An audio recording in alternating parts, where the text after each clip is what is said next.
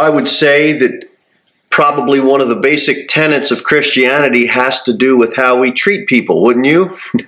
we are to treat people a certain way.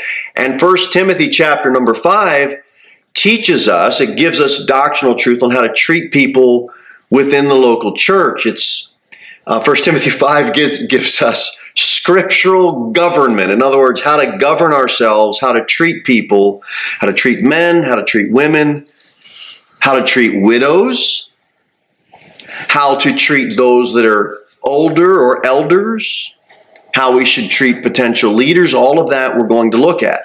1 Timothy 5, we'll read verse number 1. Bible says, Rebuke not an elder but entreat him as a father, and the younger men as brethren, the elder women as mothers, the younger as sisters, with all purity.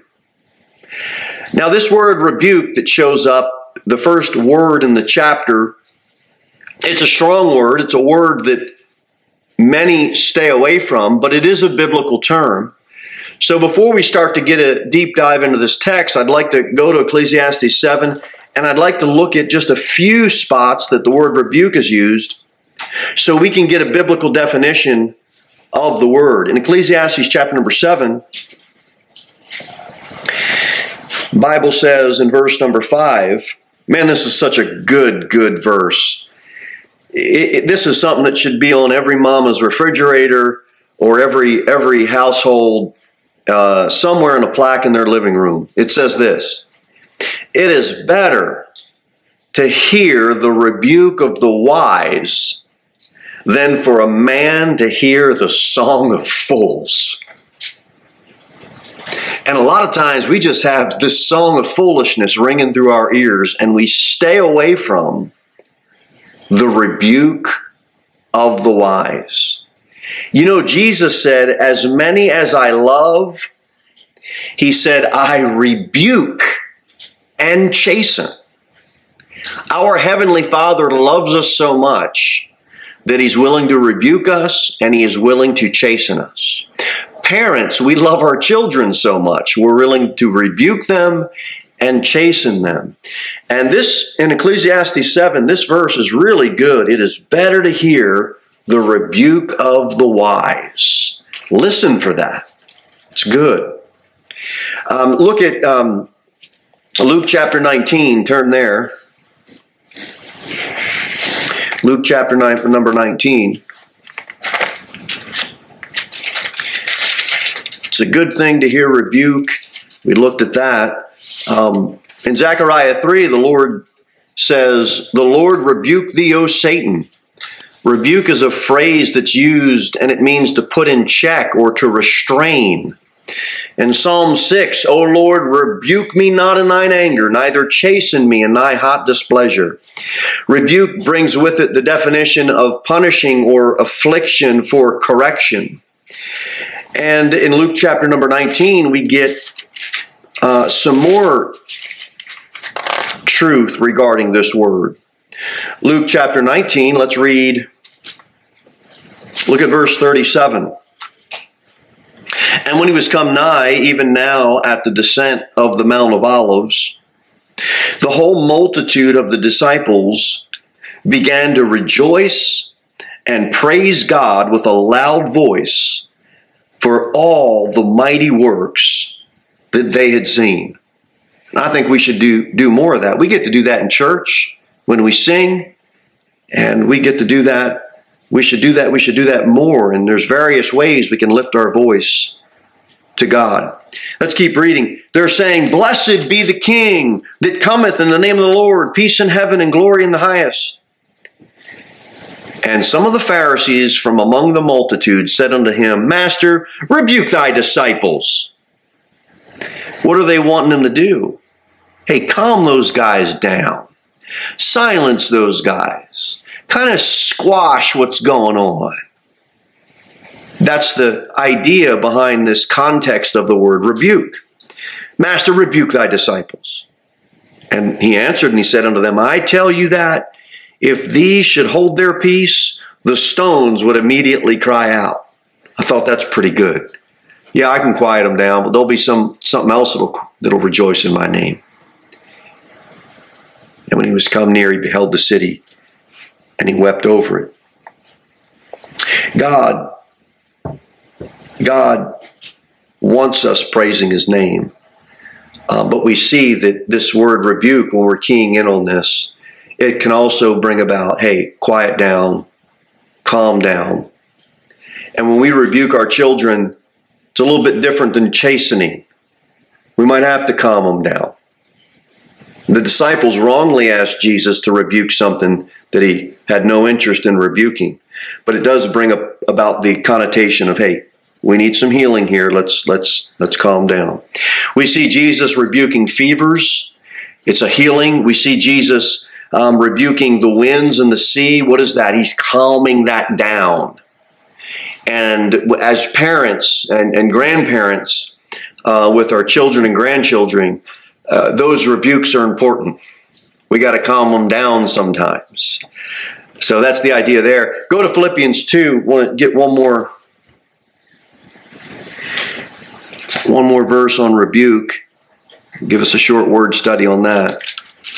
Uh, Philippians 2.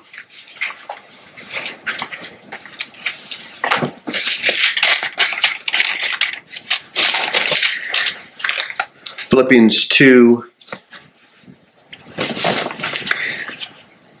verse number 14. Do all things without murmurings and disputings. That's an all things verse that's hard to live out. Easy to preach, hard to live out. Young people, all things, that means your chores. That means your homework. That means the, the stuff that mom and dad have for you but all things without murmurings and disputings. Verse 15, why? God gives us the reason why. That semicolon between verse 14 and 15 ties it together with some biblical reasoning that ye may be blameless and harmless, the sons of God without rebuke in the midst of a crooked and perverse nation, among whom ye shine as lights in the world. God is telling us as Christians, we need to make it a priority to live our lives in such a way that the world isn't always seeing us as the ones in need of rebuke. Man, those Christians, we just got to keep calming them down. We got to keep rebuking them. God does not want us to live like that. That's why that verse 14 says, hey, all things without murmurings and what is it? Disputings. Because if we live our life like that, this rebuke's going to come at us, and the world's going to see that. And really, the light's dimming. It's kind of, you know, we're not getting more light. People are seeing us as, man, they're just like the world. So we want to live a life where we're blameless. We don't need to be rebuked. The world will see that, and that will allow God to get glory and His light to shine forth. Um, Going back to 1 Timothy, we might as well go ahead and get our spot back there in 1 Timothy. He is not being told to never communicate with someone that's older, but the lesson on how to treat someone that is older is that it should be with reverence and with respect. And if there's one thing that's missing in American culture, it's just that. There's no respect for elders anymore. And if you're 20, you don't have all the answers, so you listen to the person that's 40. And if you're 40, you lived half your life. Listen to the person that's 80. And if there's a disagreement or there's something that needs to be discussed, the way that we treat the older person, God says in 1 Timothy, is more important than the rebuke. He's not saying that old, he's not saying just because you're older, you stand to never be corrected. Because if that was the case, we would just always try to find people one year younger than us, right? We'd find a way to loophole ourselves into getting that taken care of. No. God wants us. It's not that an older person doesn't ever need to be corrected, but it's how the younger approaches the older. And it's very important we get it so that we don't we don't ruin our testimony. Here's what Spurgeon said. I thought this was a great quote by Spurgeon. A sensible friend who will unsparingly criticize you from week to week will be a far greater blessing to you than a thousand undiscriminating admirers. That's a strong quote by Spurgeon. He goes on to say, if you have sense enough to bear his treatment and grace enough to be thankful for it. Somebody's going to rebuke you. You better have some sense enough to bear it, but grace enough to be thankful for it. I thought that was pretty good. Let us all be willing to receive a little bit of rebuke. So, how do you entreat someone that is older than you? It's real simple with a Christ like spirit, not a Cain like spirit. Well, am I my brother's keeper? No, not that attitude. Instead, do I genuinely care about my brother's reputation? Do I genuinely care about my brother's well being? And if you do, if I do, we'll have a better approach to people. Nobody likes a nitpicker or a fault finder. Young people, pay attention. Look here. Have you ever done that? You just wake up and the day I'm just going to be the nitpicker. Or if you had a sibling that's done that, you know that's not fun. Nobody likes the constant fault finder. So God help us to not be that guy or that gal. All right, so what's a practical example of, I'll give you one. Let's say there's a saved man, an older man, he's older than the pastor. And let's say we're having a church picnic. The spring rolls around and we're having a church picnic and we're serving food outside and someone and, and, and this older man he's wearing a baseball cap that says trump 2024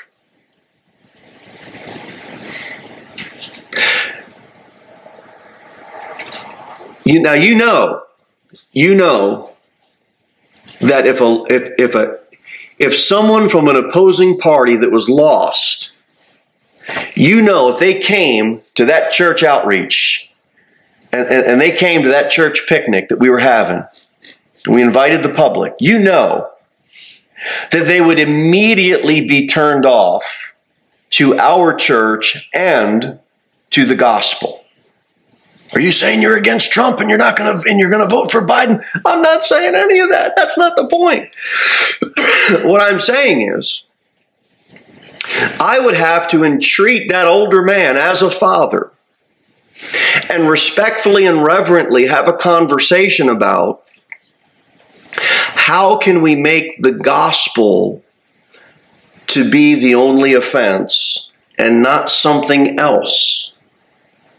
The last thing I would want is a lost Democrat to come into our church assembly and not have an opportunity to be offended by the gospel because we put something else in front of their plate that offended them and they've already got a wall up now and it's done.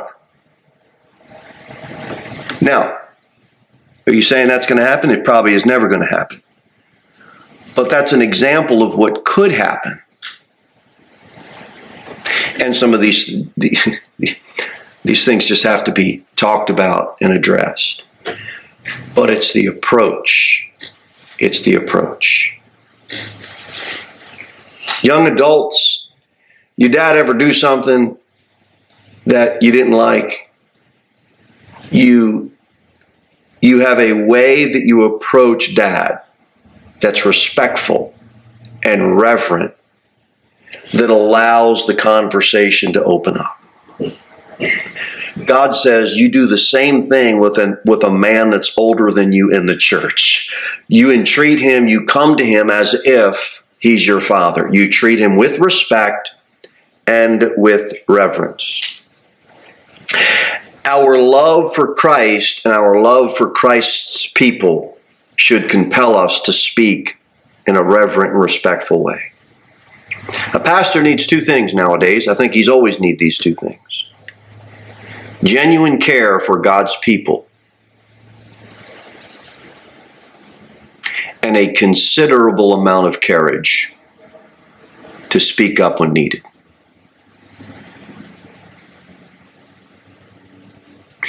I believe if you have one without the other, it's going to be, it's eventually going to end up in some type of train wreck. You can care for people, but you're afraid to speak. You can just be bold in speaking, but you really don't care about people. It's always going to be a train wreck. Got to have both. Here's some questions. I wrote down these questions. I'm going to ask them to all of us, myself included. Do you pray about being gracious before you have to speak to someone that may be confrontational? Question number two Do you listen graciously and do you pray before responding in the same type of confrontational situation? Question three Is your spirit, motive, and heart right with God before you come and speak to someone older? Do you honestly desire in your heart to be a help to this person or persons and the church body? Is that your sincere desire? Or is your desire to just blow off steam and we need a target and well, you're there? There's a difference. Are you trying to win someone over to a deeper relationship with the Lord? Or do you have an axe to grind and you just want to win this argument? But I'm right. Yeah, but it's also right to try to win someone to a deeper relationship with Christ. I believe those are some really good questions that we all should ponder. I'll say this in 1 Timothy 5 when it says, Rebuke not an elder, that is a correct translation. It's, it's not a mistranslation. Um, some argue and say it should be elderly person because they want to make the distinction between uh, saying that this is not a reference to someone holding the church office of an elder. But I believe it's right. Back in Genesis 10, we see the context, the brother of Japheth the elder. It's also a term that's used to reference an older person. Genesis 25, it talks about the elder shall serve the younger in reference to Jacob and then Esau, the elder. In 1 Samuel 18, Saul refers to his elder daughter. So there's enough references to clearly show that age is in context, and that's exactly what's in context here. And then we see it moves from men, and then it moves to women. The elder women as mothers, the younger as sisters with all purity. So it's clearly an age, a reference to age. So we looked at the word rebuke. We're going to come back to verse 2 in a minute. But there's also another word in verse number 1 rebuke not an elder, but entreat him. That's an urgent plea. When you entreat somebody, that's an, that's an earnest petition.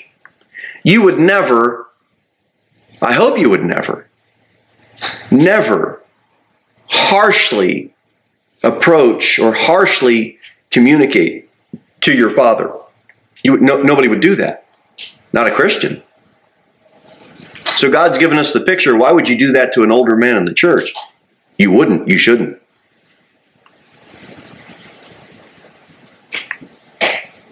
If you've ever looked at any Asian or Oriental cultures, it's much different than disrespectful American culture.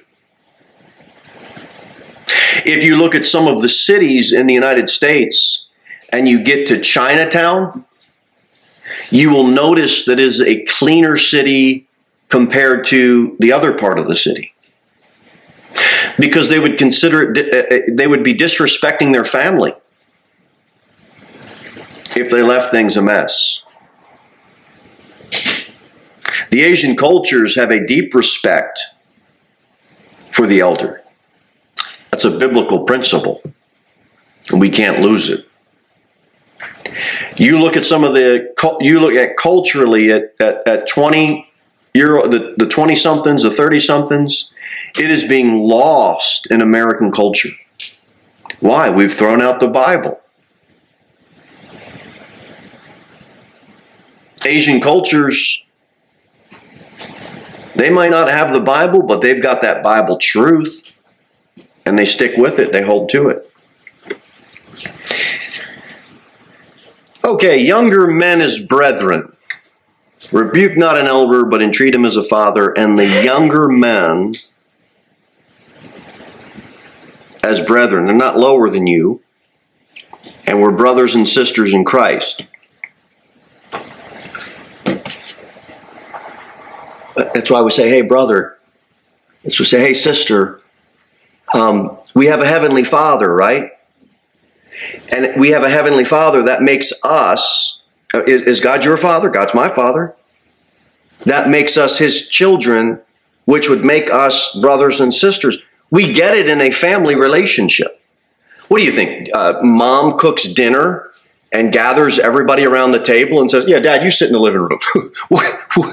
you go sit in the corner. Or mom and dad make dinner and they come around the table and they say to the, uh, and then the older brother says to the younger brother, I'll tell you what, why don't you just go in the backyard and enjoy supper by yourself? No family would do that. The older brother wouldn't treat the younger brother that way. We're all a family. The family all gathers around the family table. That's what we are. We're a church family. We all come together. We are brothers and sisters enjoying a relationship together under our Heavenly Father's guidance. And we should praise the Lord for it. All right, 1 Timothy chapter 5, verse number 2, it says, The elder women as mothers, the younger as sisters with all purity. Does anybody remember the, the term chivalry? The word chivalry? There's a tone that comes along with chivalry. Young people, let me hear you say that, that word. That's a good word to say. Chivalry. Let's hear it. Chivalry. Right, right. There is an attitude and a tone of respect that comes with that word. And do you know how a church can solve all of their problems if they have any? Thank God we don't. And I want to stay that way because I think we got a hold of this principle. We're talking about it tonight, but I believe we've got a hold of it. But a local church could solve all their problems with immorality if they would view the women and the, and, and the young women and the ladies in their church as sisters. Nobody's going to treat my, my blood sister a certain way. I remember there's a problem well, we, when we were kids. We lived in the, uh, we lived on this uh, development, a bunch of kids around. There was something going on, and I remember uh, nobody's going to treat my sister that way. I remember stepping in there as her brother saying, "No." Why would you look at the ladies in the church any other way. They are your sister. Talked about this a little bit at the uh, Bible conference in, in Virginia. We, we look at our men, we look at our wives submit, and we look at this submission in the context of, well, that's my wife and she has to submit, except in Ephesians, the verse right before it talks about submitting one to another. And it's this view that she's not just your wife, she's your sister in the Lord. and every saved lady in our church is your sister in Christ. So you protect her, you watch after her, you're concerned about her well being the same way you would be with your blood sister. No one's going to mess with your little sister. Hey, no one's messing with my kid sister. The local church should take that attitude with its women. Nobody's messing with them. And when we get that, when we get that, we'll solve a lot of problems. And I, I, believe we've got it, but you look at the church culturally at large, they don't have it. They don't have it. The other thing regarding this verse the elder women as mothers, the younger as sisters with all purity. This isn't some you know, guys just being soft. Paul and Timothy are teaching the Word of God. And some of the issues they're teaching the women is modest apparel, godliness unto all good works. This is the part where I have to apply the carriage part, uh, Brother Danny. I gotta, I care for people, but I also must be courageous enough to say these things. But Paul and Timothy are also teaching women to be quiet in church, meaning they're not going to come up and preach.